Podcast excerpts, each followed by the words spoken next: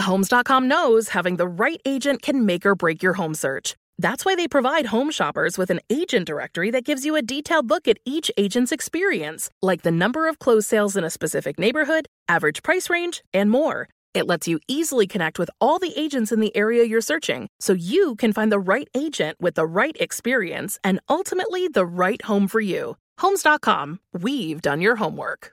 See new things, try new things, go back centuries while living in the moment, forge new paths while discovering old ones, pedal, paddle, and paint while trekking, tasting, and tailoring experiences that transform you into a better version of yourself. Immerse yourself in the world by activating your mind, your heart, and your body on a river cruise exclusively from Avalon Waterways. Save with limited time offers at AvalonWaterways.com. Avalon is cruising elevated. You know that feeling when you walk into your home, take a deep breath, and feel new? Well, that's what it's like to use Clorox Scentiva. Because Clorox Scentiva smells like coconut, cleans like Clorox, and feels like energy. It'll elevate any cleaning routine to not just clean, but also make every room smell like a tropical coconut getaway. Discover how Clorox Scentiva's powerful clean and refreshing scents can transform your space. Get yours in coconut or other fabulous scents at a nearby retail store. Hi, everyone. Sophia Bush here. Welcome to Work in Progress, where I talk to people who inspire me about how they got to where they are and where they think they're still going.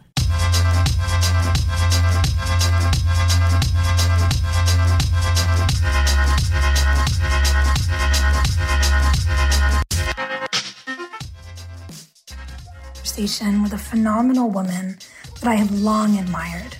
She's bold, collaborative, and an absolute boss.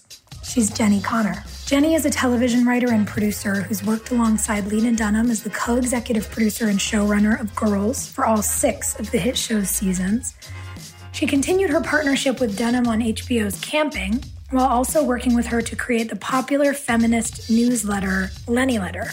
Just last year, Jenny signed a multi year overall deal with Fox 21 Television Studios, where she'll be creating, overseeing, and producing various series for the studio's platforms.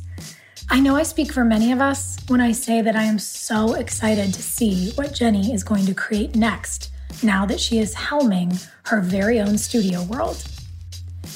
In my conversation with Jenny, we discuss imposter syndrome, hippie progressive schools, the ins and outs of running a show, and how restaurant experience translates to producing.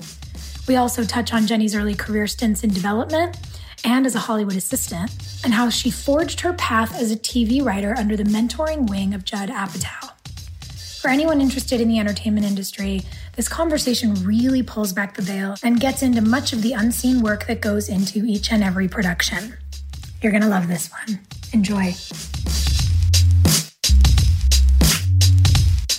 Do you remember when we met? I can't For the remember. first time, no. I don't either. I like you just were in my life.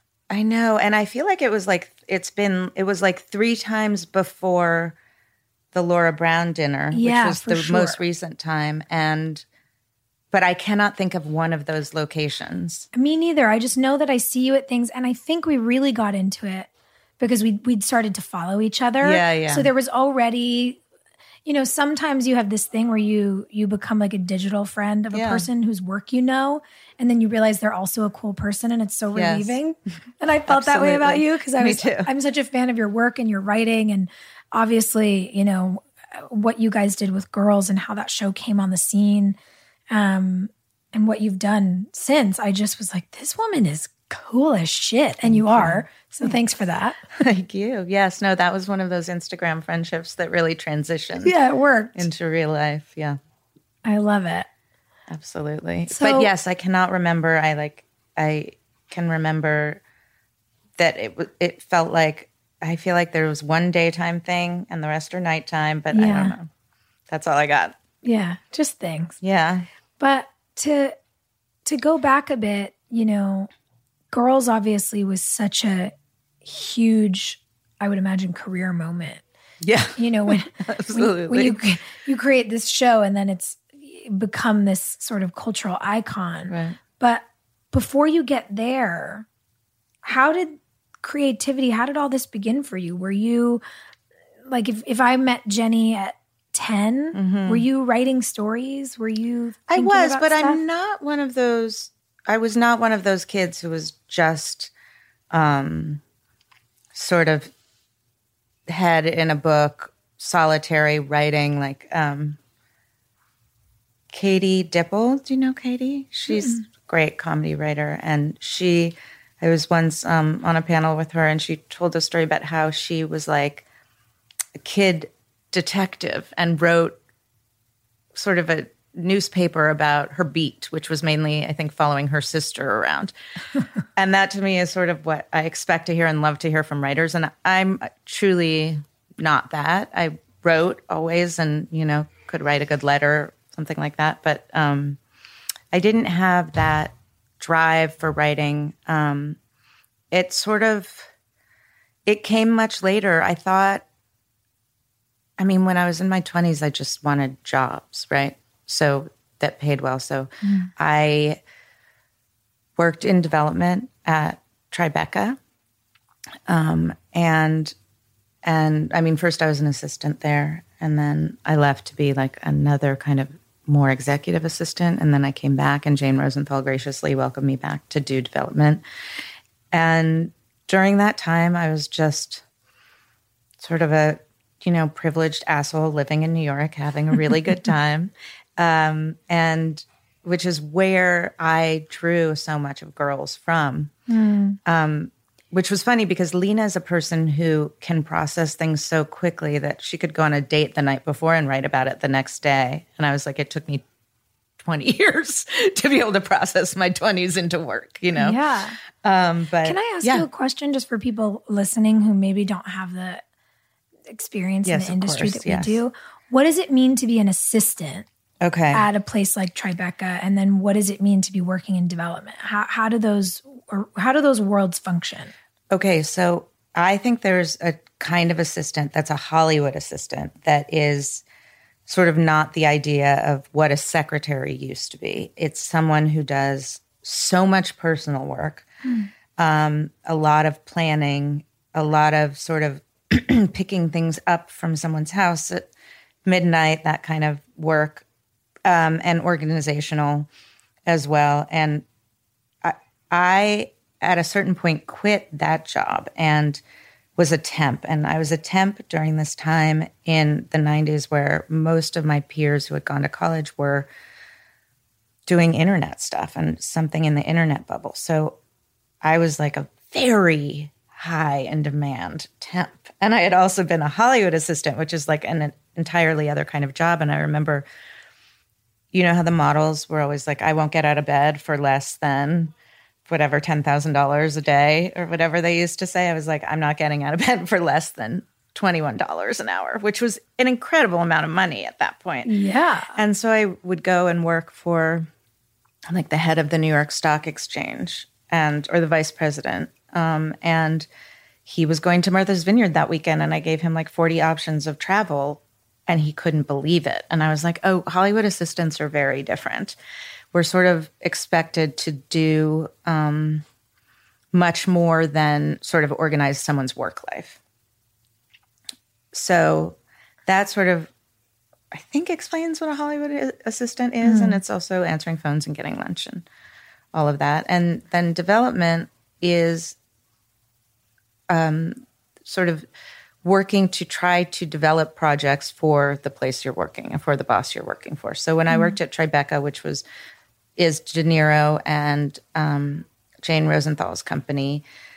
Because it was in New York, I was sort of focused on book scouting, which is trying to get books early and acquire mm. the rights to them and then try to make something creative out of them. Mm. I mean, they are something creative, but try to bring it to film or television.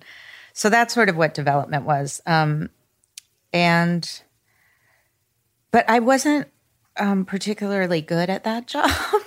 I think I'm much better now since I've become a writer. Mm.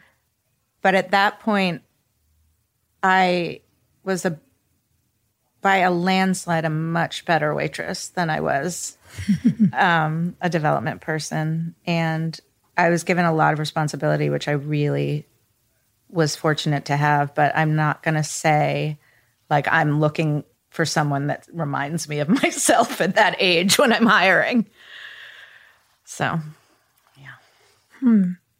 Now, your parents were writers, still are. are are writers.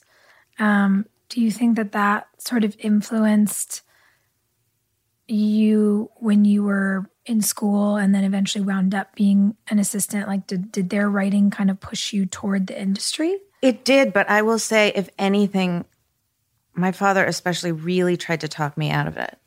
He was Why? like, I don't know. I remember him talking about William Goldman's book and who wrote um, huge, huge movies, very, very successful career. And in his book, he's just, he talks a lot about how poorly he's treated and how poorly writers are treated.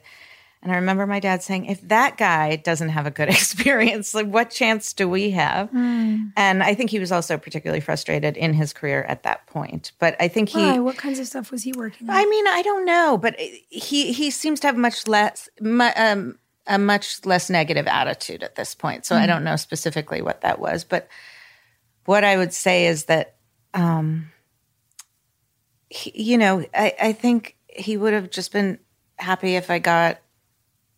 I mean, he would be happy if I'm happy, and he's very happy for me now. But I think that when you're in a, the life of a freelance writer, it doesn't always seem like what you would want your children to do. It doesn't feel very dependable. There's no health insurance, things like that. right. Although now none of that makes any difference because, like, everyone, no one has a dependable job anywhere anymore. Right. so I think that was what it was about. That's so interesting. Yeah, I I always joke like I had that real sort of child of immigrant parents mentality. Yeah. And it was like you'll be a doctor or a lawyer or a lawyer Yeah. or a doctor. And I thought I I thought I wanted to go to medical school forever and then I told my parents I was going to apply to theater conservatories. And my dad's a photographer. My mom was like, "This is your fault. You turned your hobby into a career and now your daughter thinks she can do it too." Uh, so. You know, it was like this You grew up here, right? yeah, I grew Yeah. up here in LA. And so they had real panic about it too. And and I think it is. I think the the unpredictability of any kind of freelance career, it's hard for people. You're always nervous. Yeah. I mean, I have a thing. My husband is like this too. Like, we wake up every day and think today's the day it all goes away. Oh, I have that. Yeah. Oh, by the way, And they'll never first- make another cent. Yeah, never. Today's today's, Today's it's it. over. This is the year that it ends for I me. know. Well, I'm glad we could spend it together for both of us. Me too. You know, it's like that, that that that TV show, The End of the Fucking World. Here we go. Yes, exactly. I, but you know what made me feel better? I, I remember a few years ago reading this interview with Harrison Ford. And mm-hmm. like, you're Harrison Ford. Yeah. You made Star Wars. Like, he's one of the biggest movie stars of all time. Yeah. He's friggin' Indiana Jones, you know? And he was saying that every time he starts a new film, he's convinced that that will be the film, that set will be the one where they figure out he doesn't know what he's doing. Yeah. And I thought to myself, oh, so if Harrison Ford still Has feels that way, syndrome. I'm never going to not feel this way. So what I should do is just feel this way and get over it Yeah. and go do my job. Yeah. And realize I really think um, the muse only comes when you're working. So mm-hmm. no matter what, just do garbagey work, at least writing, mm-hmm. you know, which you have to if you can. I can do nothing if I'm sitting there waiting for the muse. If I'm writing something good, bad, irrelevant, then I get ideas. And so I do mm-hmm. think, I'm not sure how that applies to acting, but I do think that it is powering through the imposter syndrome. Someone, it's interesting to hear you talk about Harrison Ford because someone has written something, or maybe many people have, about it being kind of a uniquely female syndrome, the imposter syndrome. Um, so I'm not sure. Maybe it's u- uniquely entertainment. I think it might be uniquely sensitive. yeah. And, you know, as actors, as storytellers, our job is to be sensitive and to create emotional lives for people. Yeah. And so I wonder if perhaps even for, you know, men in the industry, if if just that bent toward the emotional sensitivity to others, even if they're mm-hmm. just their characters, has something to do with it. Or men don't talk about it as much. Yeah, or they feel just it don't as much admit as it. we do. Yeah. And I'll, also, I'm sure different types of men and how they were raised and what their relationship to masculinity is, and the list goes on. I, I saw this stat recently that said that women will wait until they are 90% certain they can do a job before they apply for it or ask for the promotion that they deserve. Mm-hmm. And men decide they deserve the promotion or apply for the job when they are 40% certain they can do the job. That sounds right. And I thought about, wow, just what that 50% gap does to us. And how do we get over it? How do we how do we throw ourselves into it? But I'm not sure when I hear that that either of those answers are correct. Hmm. I'm not sure that 40 is the right number either. Do you think it's lower? No, I think maybe we should all be 70% sure we can do the job Right. or 65. I mean, I Yeah. And how I do really like there? a statistic, so I'm very excited about this idea. But um, I, I think there's there might be somewhere in between for everyone, because I think we've all witnessed the 40% getting us people who aren't ready for jobs, and Mm. the 90% probably gets us a lot of overqualified people who get bored easily in their jobs. So maybe Right. somewhere in between. That would be great, wouldn't it? I don't know, maybe. What was your first job ever? Um, my first, well, I babysat a little bit, but I, I, um, I worked in uh, restaurants. So I worked um, at this restaurant. Well, I worked a little bit at um, an ice cream store that was on 9th in Montana or 10th in Montana. you grew up here. Yeah. I mean, uh, sort of. My parents moved around a lot, but the biggest chunk was here. So Okay. when I was a teenager, I I worked at this place called like it was called like the Dutch Ice Cream Factory or something, and then Montana got built up, and then it became. Oh my God, I'm blanking on the name. It was like a Santa Fe. It was a, such a moment. It was like a Santa Fe restaurant. The cast of thirty something used to come in. Babalu. That's what it was called. And mm. I was a sort of waitress hostess there. And it's honestly that experience is why I love to hire people with restaurant experience because it's producing. It's, you know, you, especially when the job is sort of back and forth, but you're managing all these people. Everyone wants something from you at the exact same time. You have to learn to communicate and say, you know, when someone says, Get me that coffee, who works with you, and you say, Oh, yeah, hold on, I'm just going to deliver these two plates first. You have to be able to talk to people about time frames. You have to be really comfortable uh, educating people. You have to be nice to the public, whether you feel like it or not. I just think it's like a really great way to learn how to produce.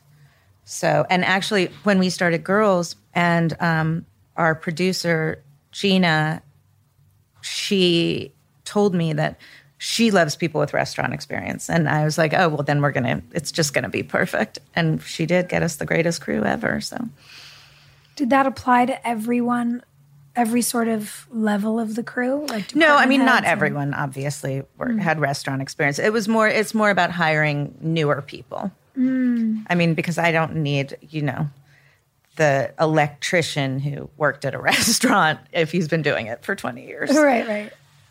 Yeah. I get that. So you were here here in LA for the sort of biggest chunk of your childhood. Yeah.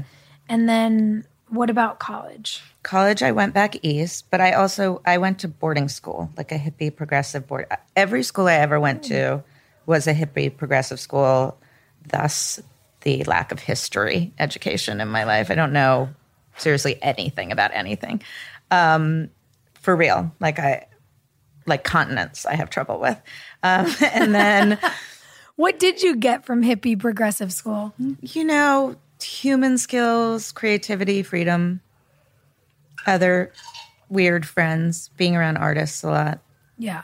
but not so much education. but So again, maybe that would be a nice place to to get into the 65. yes, know? exactly, exactly. like maybe 65% education and 35% yes, creativity. That's right. That'd I would great. love to know more facts. Okay, so so But also, I don't read that much nonfiction, so I'm not learning them that way either. But I like I to get it. surround myself with people who know facts. yeah. Yeah. like you. You're building a team. Exactly. Um, and so I went to this like hippie progressive boarding school, and Was that also in California? that was in um, outside of Boston. oh, so you went back east earlier. Yes, and that was 10th through 12th, and then I went to Sarah Lawrence. Um, and so again, definitely weird art schools with a lot of freedom. And also, I went to Crossroads here. So all of these schools now, I would say, are um, sort of much closer to a normal school. But at the times I went to them, they were real freak schools. So, uh, which I loved. You know, I loved it that you can't um, can't take a class in that. So I don't know. It's it's the sort of freaks and geeks ethos, Yes, right? exactly. And how did you come? Speaking of freaks and geeks, how did you come to work with Judd Apatow? Because you know now now we've we've looked at school a bit. We know that there was all the Tribeca, and the assisting, and the developing in between, and then getting to girls. You're working with Judd. You're working with Lena Dunham. How does how does all that happen? Well, actually, John Hamburg, the comedy writer and director, had a lot to do with it because he, when I was in development, I would take a lot of writers out to lunch and hmm. be like, So, what's your day like? Because I knew I wanted to do it. Really? But I didn't know how. And so, and at a certain point, John and I became friends, and he just said, you know what? Just quit and do something else and become a writer. You're using the same muscle all day. You're using your development muscle in the morning and at night. You're, you know, you're obviously not one of those people who wakes up at 4 a.m. and writes, which I am not. And I mean, I write in the morning, but I'm not like a 4 a.m. right before work kind of person. Right. And, um, and so I did. And that's when I became, had my second act as a waitress at a vegan diner on the Lower East Side, run by a model. Um, and then, and That then feels like a setting for a show. I mean, yeah, it closed in like six months, but so maybe one season limited. Tragic. Maybe it's just a short film. Yeah. Great. And uh, so then I went, then I moved back to LA and, um, or I actually moved with my baby daddy at that point to Chicago. He was in business school. And then I would travel back and forth. And I had a writing partner, and we got some jobs writing movies or movie adaptations. Nothing ever got made, but we were in that process. And then And Freaks how and, does that Geeks. happen? Sorry, before no, we move sorry. on, like how how do you how do you start getting jobs adapting or doing drafts on movies? Well, I had come from being a development person and an assistant, so I knew everyone's name and I had relationships, even if they were just phone relationships. Hmm. And so at that point, I could call and ask people, you know, do you want to represent us? And we had a script that we wrote called Wannabe, and we it hadn't we hadn't tried to sell it yet. It was just a sample, and that script got us other work. Cool. And so we would go in. There would be, you know, four writing entities, partners or single people or whatever, vying for the same job to adapt some usually female-driven comedy, and then um, we would either get it or not get it. It's a little bit of a lottery, and so, and then we were obsessed with Freaks and Geeks. We were obsessed with it, and we. how come?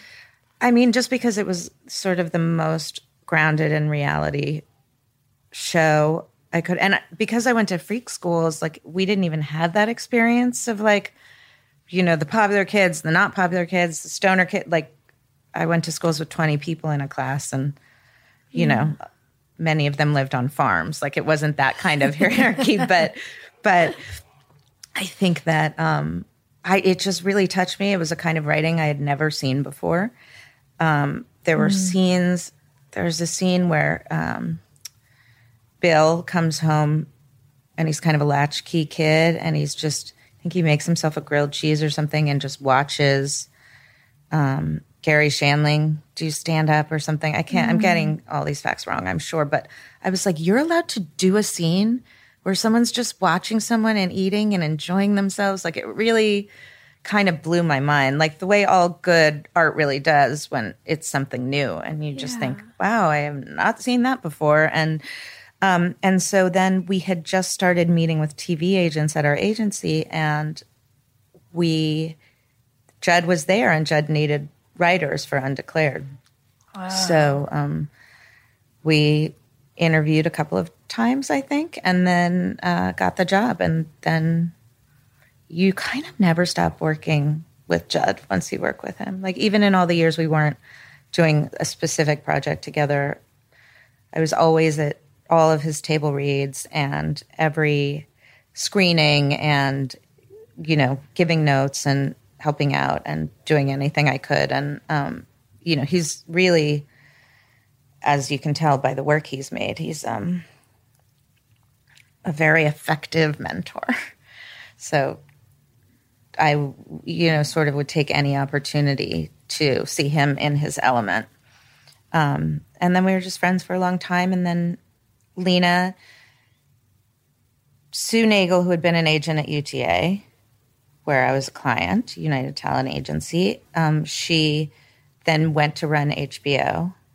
And um, Lena needed a supervisor, and there were, based on her movie Tiny Furniture, and there were a lot of people who wanted to do that, and a lot of them were men and big with big companies, and um, and Sue said no. I think it should be a woman. I think it should be one person, and so Lena I think sat down with a few people, and then we decided to work together. And like two weeks later, I think something like that, a month later, Lena would know the dates. I'm very bad at dates, but then Judd called me and said, "I heard you're working with Lena, Lena Dunham. Do you want do you want help with that? And I was like, yes, please. So, and there wasn't even a script. There was just, she had what was called a blind script deal, which is like they loved her, they loved her movie. So they gave her a contract to write something for them. They didn't know what it was going to be. And so, did she have an idea when you guys started working together, or was it something that Her you idea started to create together? Well, what I would say is that her idea was sort of the, the thing that she said to HBO before I was involved at all is I don't see my friends on television. Um, so, and sort of the way Judd and I looked at it was it'll be a lot like tiny furniture, but it will be a little bit funnier and with more girls. And so, and I think also, you know, what's great in the development process is if you have something to show that doesn't surprise people, mm. you know, because it's such a kind of ridiculous system that I go to you and I say, here's this idea I have, and you're going to picture it one way, and I'm going to picture it another way. And then you say, yeah, I really like that. And then I give you the script of it, and you're like, well, that isn't how I pictured it. But okay, I like this. And then you're going to shoot it, and then it's even more different from what you pictured it. Because why would you, from a 20 minute meeting, know what my plan was? And the great thing about having tiny, tiny furniture was there were no surprises. It was Lena as the lead. It was going to be mostly the same tone. Um, and it was the same DP, the same writer, the same director. So it was going to look like that. So no one was surprised. And so I think we were very fortunate with that. And that's why things with girls went very quickly. It was not a long development process. Got it.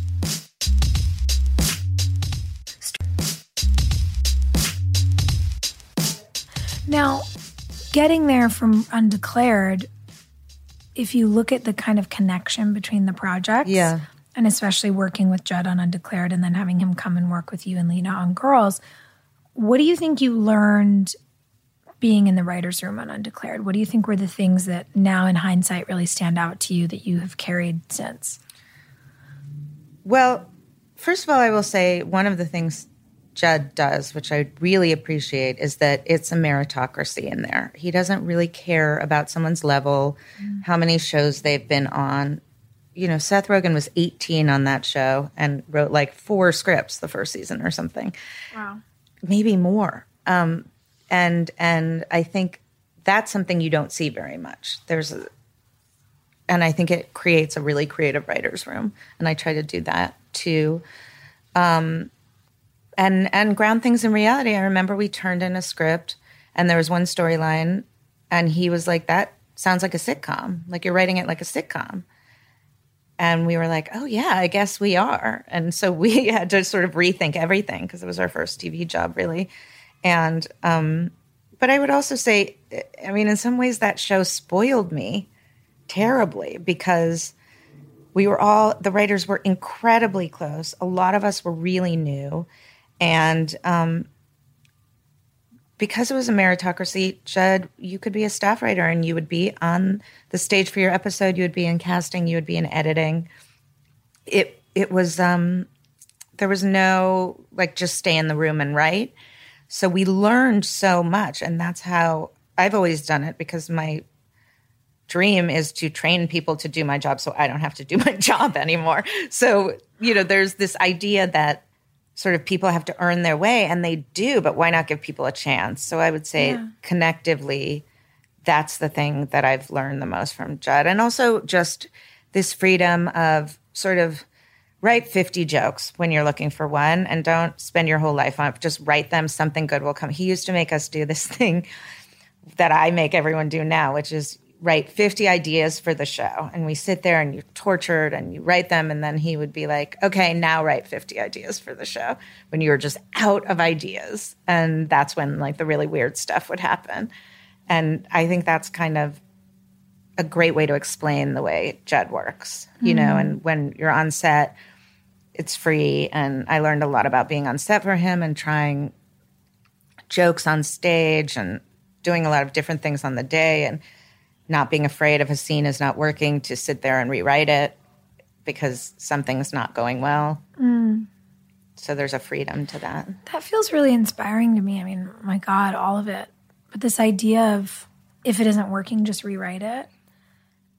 I mean, it's not ideal, but sure. you, sometimes you get there and a scene is just broken, right? But but to have that freedom mm-hmm. and also to have the pressure lifted off, really what that says to me underneath is like you're lifting the pressure off of this idea of perfection or that you right. have to achieve and and when when you have the freedom, obviously not ideal, but when you have the freedom to throw something at the wall and realize it's not sticking. Yeah. And then just do something else and it isn't an indictment of your ability. It doesn't right. mean you were bad. It just means the the truth, which is that creative things have their own life Absolutely. And if if this little being is like weird and shrinking, make a newer, better, shinier, bigger one. Right. And that I I would imagine that that just makes you more creative on your feet. I mean, and also, and this is like maybe not great about my personality, but I live for those moments. Like I mm. love a crisis. I love having to solve things. Mm. I think that's why I'm drawn to being a producer too. Um, so those moments to me are the most exciting, and especially if it's happening on the stage, then you are figuring it out with actors too. And not that you're all sitting in a writer's room figuring it out, but they know when it's not working, and a lot of times they're the ones who tell you. Right. And so then you ha- sort of have to figure out the way to fix it. Um, and I think that is one of the more exciting parts of the work. And again, mm. it's not ideal. And you can't do it all the time because that's a nightmare. Right. But when it does happen and it works, you just feel like a genius. Yeah. You know, like there's um this scene in The Godfather. I hope I get this right. My father told me this story, but there's you know Luca Brasi sleeps with the fishes, and he is he comes in to meet the Godfather and he's very nervous. And the actor they shot that scene, and the actor was really nervous and couldn't get the words out. And then, so what he did was put that guy on a bench for an earlier scene practicing saying it. Like, it's such an honor to meet you, Godfather, or whatever his line was. Yeah. So that you knew, so that it informed the next scene when why couldn't he couldn't it say it. And oh. it's so much better that way. Wow. You know, so like that's sort of the dream. That's a uh, God. That's a good story. I know. There's a better way to tell it, though. No, I disagree. I actually really because it doesn't actually need to be specific. The whole point is yes. that you can allow a person to be a human and even when something isn't quote unquote working it's not going to the plan according to plan on the page. Yeah. According to the plan on the page. Third time's the charm there. That you can still build around it. You can allow it to have a life.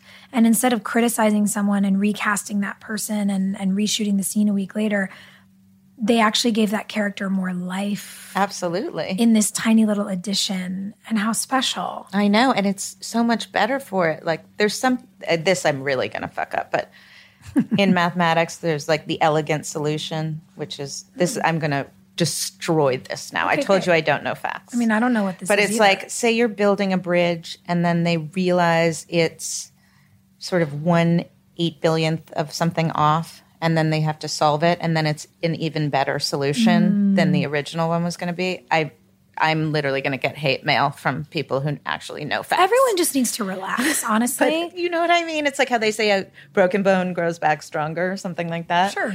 but i do think that you know, there are those moments in art that are so exciting and um, sort of the moments you live for.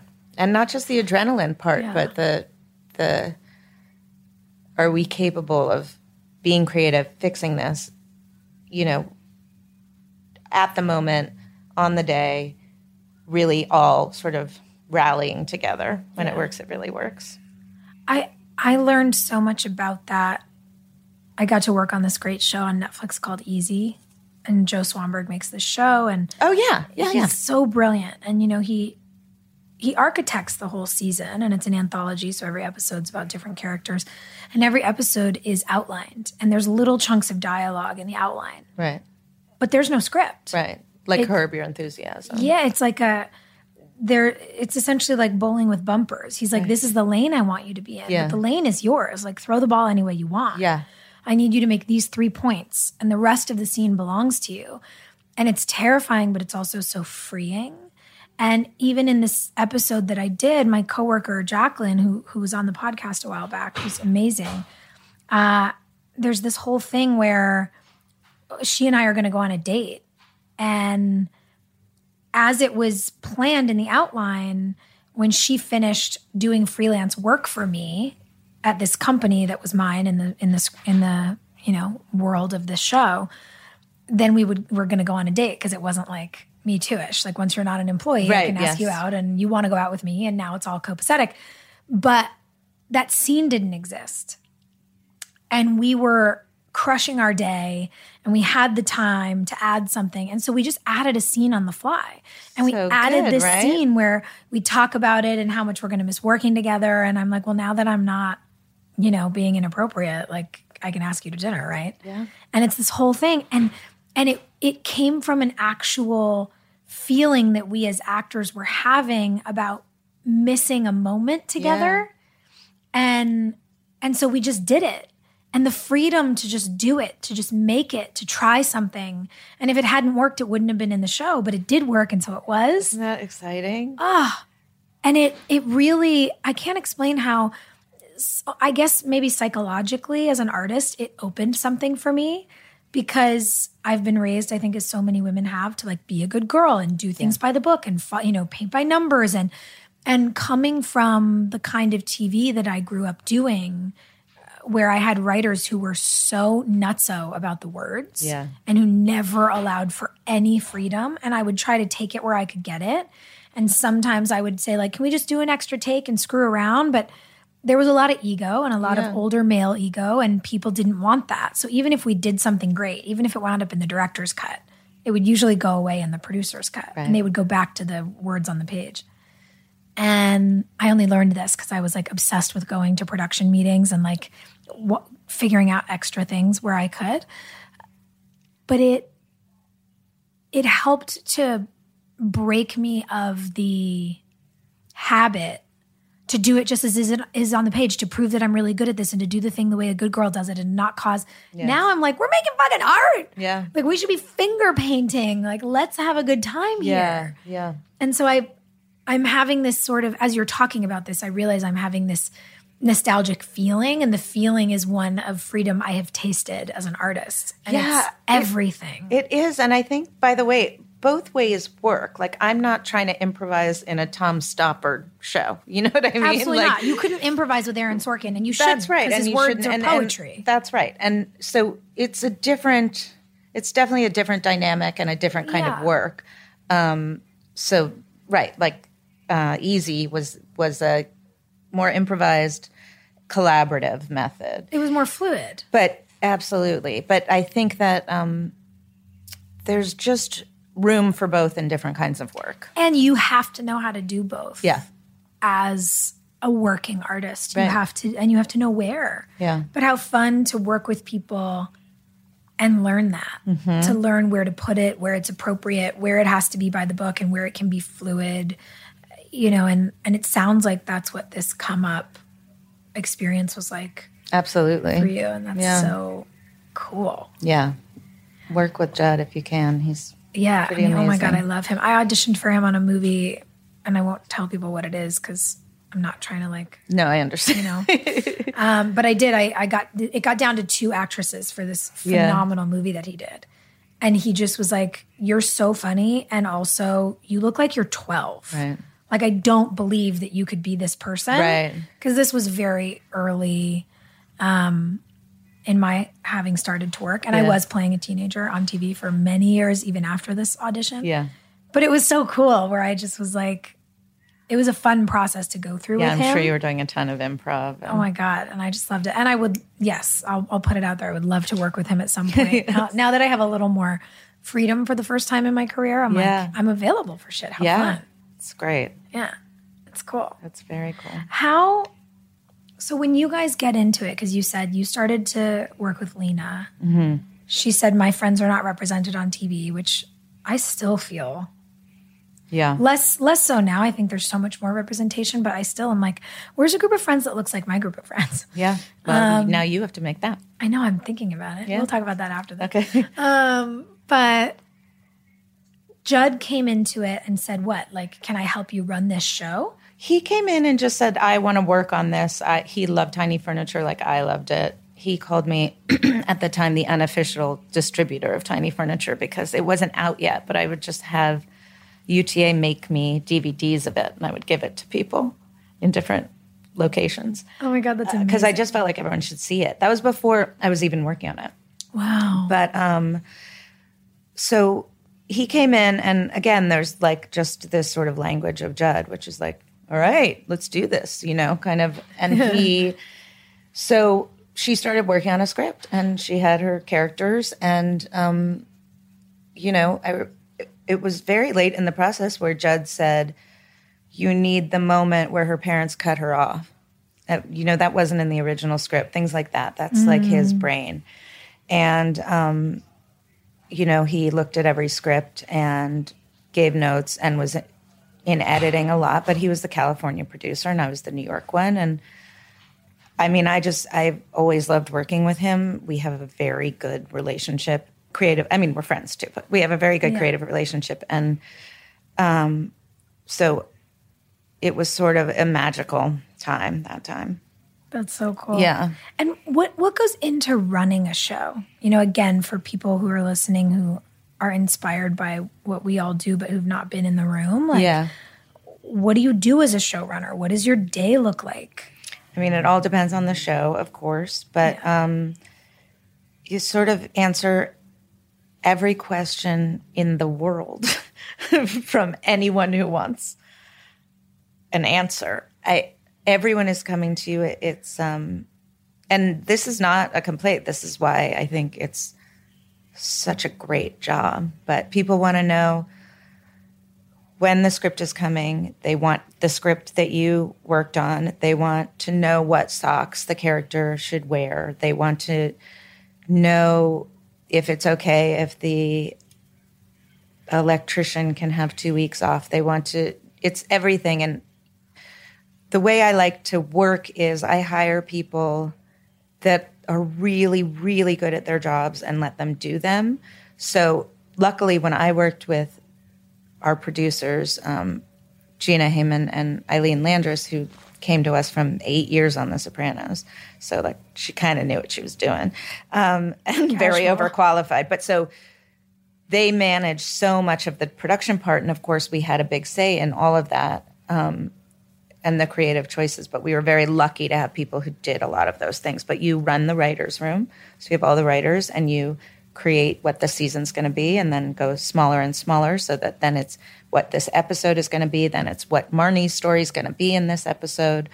Um, and then you, you know, start to pick guest cast and you start to pick locations and you pick directors and I mean, you just make all the choices that go into a television show. Does that sound right to you? I'm trying to think of like if there's a better way to explain what you do. You're like kind of a mom too, mm-hmm. and um, and you're writing and you're writing scripts. Yeah. So how much of the day are you writing versus doing all the logistical things that that are a showrunner's responsibility? I mean, we tried to get a lot of the writing done before we started shooting. Mm. That didn't really work out every year, but it we would have a few scripts going in, and um, Lena's like maybe the fastest writer in the world, and obviously fantastic at it. So that made things easier in rewrites, mm. and so we would take all the writers with the we had the writers room in LA. We'd take them all to New York and then go back and forth, sort of between the room and the set. And and um, you know, we had really talented writers, so we would let them do their jobs too. Mm. That's really cool that you were able to delegate in that way. I mean, I'm honestly just like I don't understand people who are super controlling in those situations. It is not for me. I'm way too lazy. I don't want to do other people's jobs. I want everyone to do my job, and I want to be on a beach. So I think um, that's just the kind of way I work, mm. um, and I do think there um, there's something sort of inherently female in that um, because it's not a huge ego. And I'm not saying men don't do it. Judd is very much a guy who does that. But for me, having been on other sets of other people, I there are men. I I find that men have a harder time relinquishing control mm. in, in, my anecdotal research. Mm-hmm. I also think the way that our producers crewed up our show, and they hate this when I say it because they think it's a simplification or an oversimplification, but Ilene and Gina didn't just like hire the best people ever. They hired the best people who then would get along with the other people. They tried to create mm. a harmonious set while still getting the best people. And I that to me felt inherently female. And they were always like, Ilene's like, that isn't what it is. It's just being good at your job. But I think there's something female in caring whether people get along and knowing that that can be a secret to great work. Well, and in seeing that, yeah, rather than because women have been taught to be so sensitive to relationships yes. and other people's feelings. When you can see how other people's feelings layer, maybe it's just more inherent to knowing and thus being so good at your job, yeah. knowing that those people will mesh because you can see the overlap and whether it you know, basket weaves or is like a head on collision. That's right. That's you go right. for the basket weave. And I think a lot of people often will just go for the head on collision or not care, thinking, well, the, everyone will work it out. And they do. I mean, the thing that's like, I think, a really big crime is that you can be on the loveliest set in the world and everyone is so great and the work doesn't turn out to be great and vice yeah. versa. Like yeah. I wish that when you watched the greatest show on earth you knew that part of that reason that happened is cuz everyone just loved each other and collaborated and yeah. was so wonderful and obviously like that isn't the case but I wish there w- I mean I just think why not have it be fun? you know, if you mm-hmm. can, if you have any control over that. I love that. How how far into the show were you when you decided you wanted to direct? So far. So the first year I was like, maybe I should direct one. And Joe was like, let's just get the show happening. And thank God he said that because it would have been so distracting. And then I didn't do it till season five because I felt like I couldn't be gone for that long because it really takes you out of the world of showrunner when you're directing. You know, you have so much prep to do. Yeah you know, all of the steps and the scouting and the casting and and that's something people don't realize is it's not like a director shows up on a Monday when the right. episode starts. Yeah. You've done weeks of prep. You've had to cast every role that's in that episode. Yes. You've had to approve every piece of wardrobe. You've had to go in for fittings.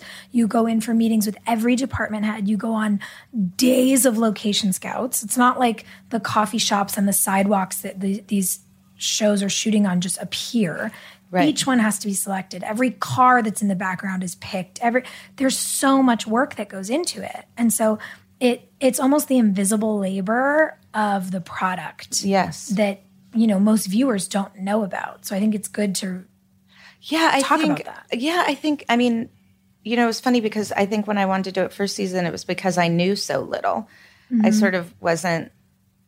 I didn't know to be afraid of it, and then I sort mm. of spent four years not only being afraid of it, but also realizing that in the job of showrunner, I always thought, well, I get to do all the good stuff a director does, but I don't have to go on as many tech scouts, you know, and and so I always thought well, I, I get to go in, I get to make up the words, I get to tell someone a different way to do something. I felt like I was directing. Um, so I thought, well, why bother? And then fifth season, actually, Colin Quinn was on our show, and he said to me, "Well, you got to direct," and I was like, "I don't know." And he was like, "Oh yeah, you're never going to find a nicer space than this to direct. You got to do it." And so I did, and I actually wound up loving it, and and did like the part of the storytelling that was visual, that felt different to me, and and I did learn a lot, and it was interesting because I had spent so much time in editing to sort of then go back to directing and think about it in that way, and um, and you know I did I think a much better job than I ever would have done the first year because I was so worried that I was going to let down the crew. You know, we had such a good relationship. We were like family. There was so much mutual respect. And I was like, if I fuck this up in front of these people, I'm going to fucking kill myself. Yeah. Um, so I also worked, I think, way harder than I would have the first year when you kind of just think, like, oh, I'll try directing. Because I also had seen a ton of men do that Yeah. like just be in other roles on shows and be very be the 40% sure they can do it And then you have to clean up their mess in the editing. yes and i by the way or they're great but i waited till i was like 102% sure i could do it so there you know we have to find the balance Why do you think that show, and maybe it's easier to answer in hindsight, why do you think it resonated with people so much? i mean if i knew that i would be on the next show that's like lightning in a bottle i really don't know i mean i know sort of the stories that people tell about seeing something they hadn't seen before. Um, and I mean, we had one woman who came in who said to us, You gave me the courage to have sex while being on top. You know, so there was a lot of the body stuff, which is great. And, um, you know, she just had just this rare voice that no one had heard before. And I think Judd and I always thought our job was to protect it. And we really did. And HBO was incredible to us about letting us do that. And people say about HBO, like, they leave you alone. That's why the shows are good. And they didn't leave us alone. They just gave us great notes and were really fantastic collaborators. We were really lucky. Um, but I wish I could tell you why it struck such a nerve. I don't know. Um, you know, and it's really intimidating having done that show that did strike such a nerve, good and bad, but at least people were talking about it, you know, and and I think it's hard to know. Um, it's scary to do the next thing. Yeah. So What do you think the bad? Where do you think the bad came from, and how did it feel to be on the receiving end of that stuff? I mean, Lena took so much of it, obviously. Um, and I mean, a lot of it was correct, right? So we learned a lot. I mean, Lena was telling her own story, and there wasn't enough diversity in the story. And it came from the writer's room. There wasn't enough diversity in the writer's room. Hmm. And we corrected that problem. And that was a great lesson to learn. And I think at that point, I was so sure that women weren't being represented properly and that we were bringing women to the forefront that we didn't think of the other people we were leaving behind because i was always you know either me or my partner or me alone i was always the only female writer in a room. So it's it was something that um you know people let us know and i heard. And uh you know if people are willing to let you grow that is really really lucky because you know some people just get canceled and it's done. Um, but and i think um, you know some of the stuff was like well you know, all the likability stuff is always a little boring to me. Um, I always preferred saying relatable. And I'm like, there are characters I'm interested in and wish I could figure out a way to talk about who are deeply, genuinely unlikable. Like Donna Rotunno or whatever, Harvey's lawyer. Like that woman is unlikable. Yeah. So how do you tell her story? And by the way, I don't think you can. But but I, that's a character that is unlikable and really interesting to me that mm. I just can't. I love a character that I'm like, how, what, how? How did you wind up how like this? did you do this? And um, and you know, she was on the Daily with Megan Twohey, and mm-hmm. which she didn't have to go on.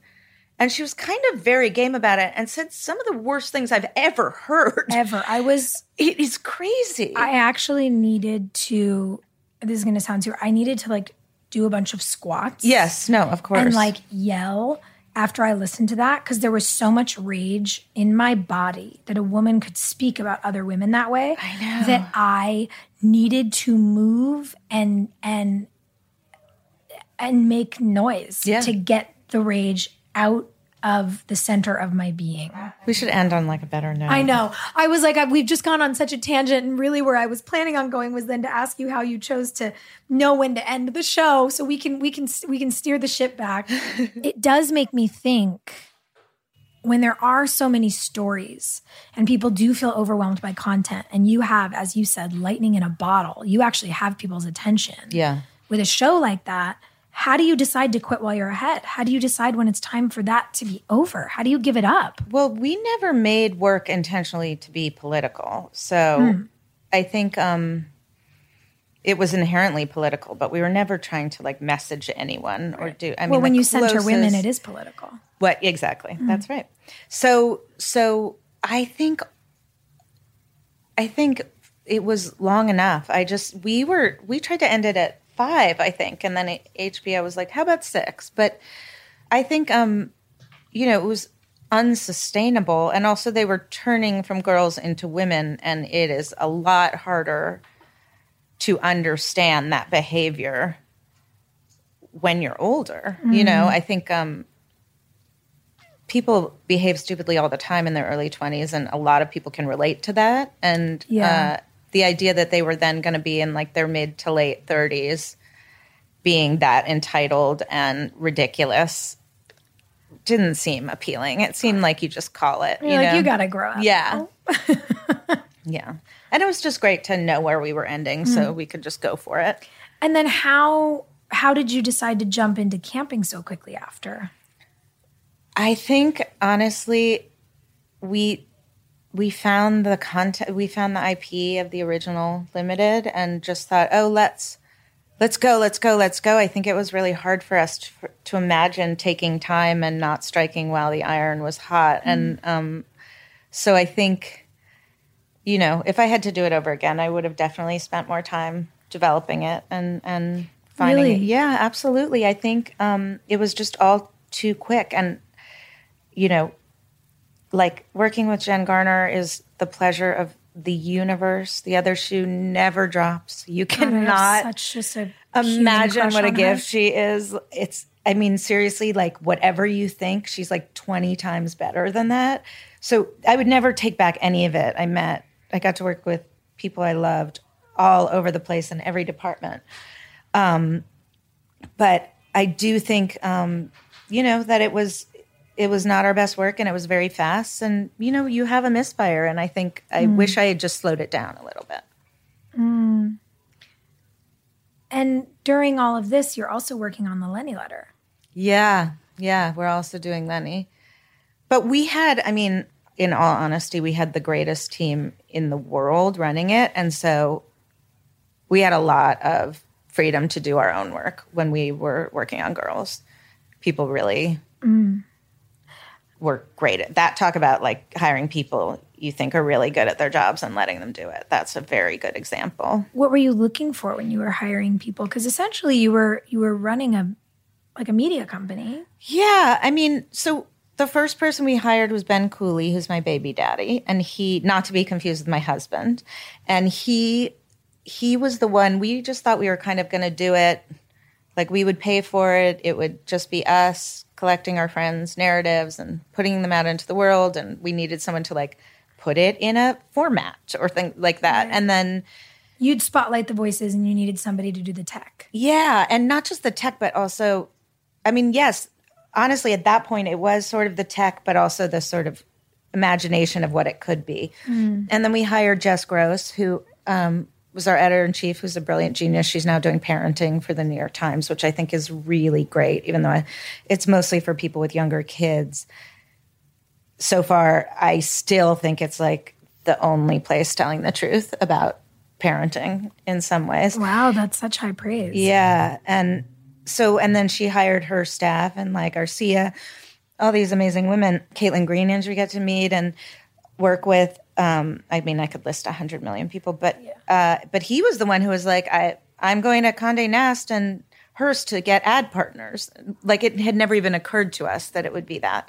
So it, it sort of grew beyond our wildest dreams for a while. And then, you know, you do hit kind of a top of newsletters and also when we started there weren't a lot of newsletters and now there are 1 million newsletters and there's only so many ad dollars and things like that but i'm still really really proud of that and so happy for the relationships we've made and i mean even i forget like i'm working with um io tillett wright who i know you're talking to next week he's like the best and when I first heard his name, I was like, "That's so familiar," and then I was like, "Oh, Lenny Letter, like, of course." Um, so, yeah, I feel really proud of what we did. That's so cool. Yeah, That's so, so cool.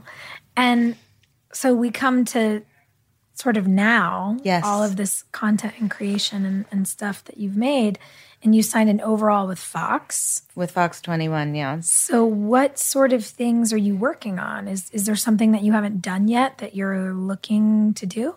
Well, I, you know, I was with HBO for eight years, I think total, and and they are like my family. I love them so much. And while I was there, like I woke up and was like, "What? Like the bookseller makes content? Like nothing." You know, when I went under, I feel like Encino Man. I'm like, "What happened? Why are there 400 streaming plays? You know, it's like really trying to feel that catch up." That's crazy. And so, so now that I've emerged, I'm I want to make more work, and I, you know, kind of decided this mutually, like with Casey, um, that that I would start talking to people about going places where I could have more platforms to work on, and he was all in favor of it and very generous with me about it. And and when I met with Dana and Bert, I just really, really liked them and found them to be um, really on the side of the creator and had really smart thoughts and good notes and um, somehow lacking a cynicism, even though like the, it's a world gone mad. So and the mm. Wild West, and they don't have that. They still sort of believe in it and. So yeah, I mean that's I mean it, the deal closed in November, and then the whole town closed down, and so now we're just up and developing things and acquiring some IP and just getting moving. But it's been really exciting so far, and I don't like change, and so it's obviously a huge change for me, but I've been enjoying it, so awesome. and I have great women who work for me and support me, and um, I just want to do work that excites me. It's so boring and such a cliche to say, but you know, people almost never send me anything with male leads, and I'm like, I also like male leads. You know, it's Right. it's um so it's interesting to see. A lot of people send me work that is like girls, but blah blah, and I'm like, well, that I don't really want to do again because I did it and I don't have that many ideas. so we're I'm just waiting to see. But we're doing some feature stuff too. And it's um it's all really exciting and I feel really lucky to be where I am and I will definitely, you know, be patient in the work too. Yeah. That's awesome. Do you, from your vantage point now, do you have advice for people who want to go into development or who want to be writers? You know, are, are there resources you like to point people to who are starting out? Well, the main thing I think that um is important for writing that I think it's hard for people is um, to be less precious with your work. I think mm. sometimes people write a script, they don't rewrite it enough, or they do, and they have it in a place they like, and then they just keep sending it out year after year to get hired. And I think you just, the minute you finish something, write something else, just next, next, next. I, it almost never happens that those scripts really get produced and change the world. Like Mad Men was one of those scripts. You know, he held on to it. HBO passed on it. He got it somewhere else. He got it made. Um, but that's really, really unusual. And I think that, um, you know, just keep writing and keep writing and draft and draft and draft and don't don't be too precious with your work because the whole thing of television writing is writing and rewriting and rewriting and rewriting. And also, I don't want to see the same spec scripts from people. You know, I don't want someone to have the same play three years in a row. Like, I'll read that, but I also want to know that you can write something and write it quickly. Yeah. That's really good advice. So, as you know, the show's called Work in Progress. Yes. I love to ask everyone who sits across from me what comes to mind when you hear the phrase, what feels like a work in progress in your life right now? I mean, everything. I think that's like the glory of that title is that aren't we all every day works in progress? So the day we think we're done is just probably the day we like dissolve and die or shrivel up mm-hmm. because everyone I know and love and respect thinks of themselves as a work in progress. And that's sort of the exciting part about life, I guess. Yeah. I don't know. Here, here. I have like 25 people that answer it that way. no, everyone has a different answer, but a lot of people do in their own way talk about how they do feel like it's everything. Yeah. And I like that because I do, so it makes me feel less alone. yeah, exactly. or less crazy. Or, yeah. You know, overwhelmed or whatever adjective you plug in there. Um, well, thank cool. you. Thank you. This show is executive produced by me, Sophia Bush, and Sim Sarna. Our associate producer is Caitlin Lee. Our editor is Josh Windish, and our music was written by Jack Garratt and produced by Mark Foster. This show is brought to you by Brilliant Anatomy.